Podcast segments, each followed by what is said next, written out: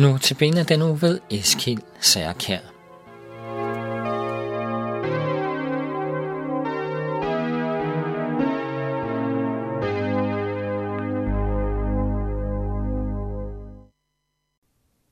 Goddag. Jeg hedder Eskild Særkær og er diakon.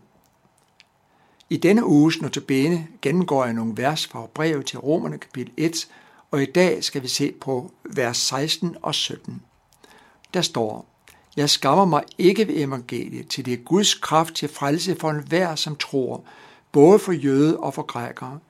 For i det åbenbares Guds retfærdighed af tro til tro, som der står skrevet. Den retfærdighed skal leve af tro.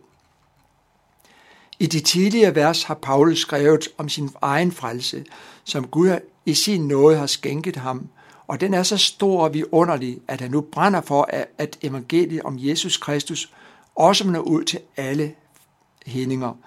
Han er jo modtaget det af Jesus, som de behøver. Derfor er Paulus reddet til at forkynde evangeliet overalt, også i Rom, som det står i vers 15. I det næste, altså vers 16, afslører han, at fordi evangeliet om Jesus er Guds ord, og ikke menneskeord, som man siger et andet sted, så er der i dette ord også en kraft til frelse for enhver, som tror.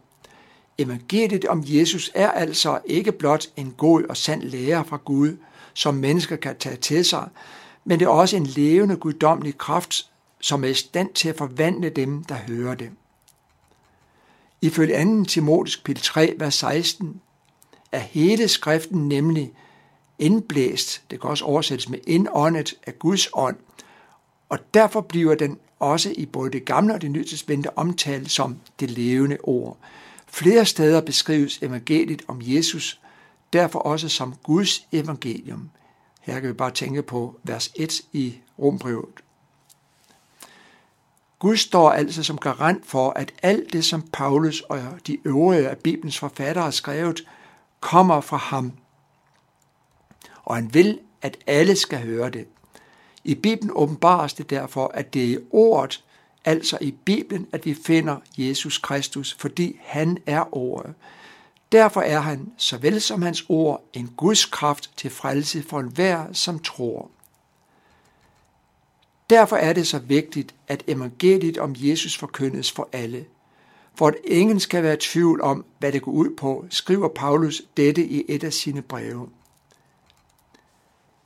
Da jeg kom til jer, brødre, forkyndte jeg ikke Guds hemmelighed for jer med fremragende talekunst eller visdom.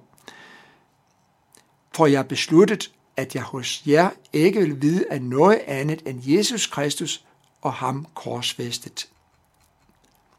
Hvor er der mange forkyndere, som tror, at de bedre kan nå mennesker ved evangeliet, hvis de for ikke at forarve mennesker nedtroner, at Jesus døde på Golgata for deres sønder.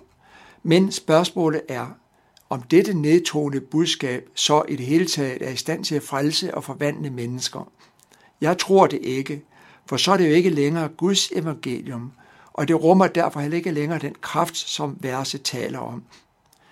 Til i evangeliet, altså i det sande evangelium, åbenbare ord nemlig, at vi bliver retfærdiggjort uforskyldt ved Jesus Kristus og hans blod på Golgatas kors.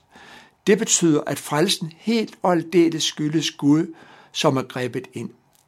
I Romerbrevet kapitel 3, vers 21-25 beskriver Paulus denne retfærdighed på denne måde. Citerer. Nu citerer jeg det.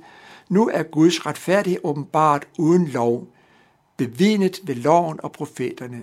Guds retfærdighed ved tro på Jesus Kristus for alle, som tror.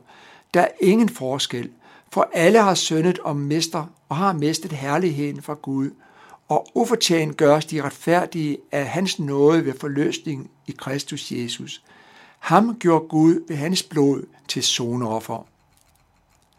Lad mærke til, hvordan det understreges, at det vi ikke kunne, det gjorde Gud i sin nåde. Hvad var det, han gjorde? Han gjorde os retfærdige, det betyder helt rene, ved Jesu død på korset. Og det er ufortjent og uforskyldt. Som nævnt fremhæver disse ord, at det, som frelser os, ikke er noget, som vi selv har præsteret eller kan præstere, ved for eksempel overholdelse af de ti bud, eller at de eller gøre gode gerninger, eller noget helt andet, men at det er Gud, der frelser, eller skænker os frelsen som en gave, som vi kan tage imod eller ej.